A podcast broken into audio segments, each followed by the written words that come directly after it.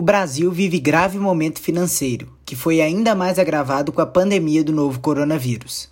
O país gasta demais e esse dinheiro não é utilizado de maneira eficiente, que é o que as reformas administrativa e tributária buscam solucionar. Com projetos que envolvem esses temas aprovados, o Brasil poderá ter despesas aliviadas e direcionar os recursos com o objetivo de desenvolver o país economicamente. Para o senador mineiro Antônio Anastasia, as propostas são importantes e urgentes, e não há melhor maneira para garantir suas aprovações do que a convergência para a tramitação e discussão desses projetos no Congresso Nacional.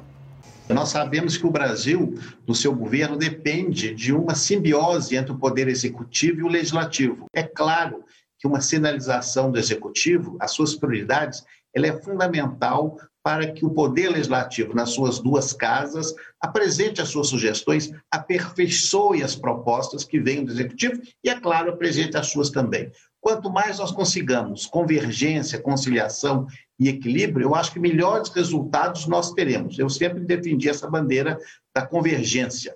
E essas políticas públicas têm de ser muito aperfeiçoadas no Brasil, porque estamos, de fato, ainda muito aquém do necessário. Para Anastasia, a reforma administrativa é mais urgente que a reforma tributária e mais fácil de ser aprovada. Segundo ele, o Brasil tem um imenso gasto com pessoal, que nem sempre se reflete na melhoria dos serviços públicos para os cidadãos. Essa reforma, portanto, deve ser focada em resultados. Mas ela sozinha não bastará.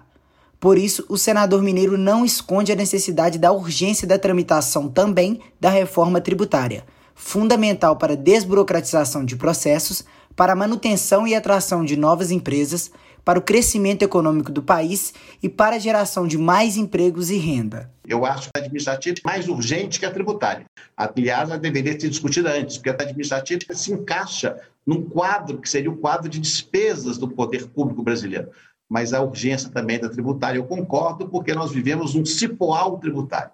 Reforma tributária tem de passar também por uma grande simplificação dos procedimentos tributários no Brasil. Mas a administrativa é urgente porque ela é mais lenta. Ela não se exaure tão somente uma proposta de emenda constitucional. Ela depende de outras leis ordinárias, complementares, e insisto naquilo que eu disse há pouco, na mudança do comportamento cultural dos gestores públicos brasileiros. E nós temos de enfrentar essa realidade. Nessa semana, o novo presidente da Câmara dos Deputados, Arthur Lira, afirmou que a reforma administrativa será prioridade para este ano.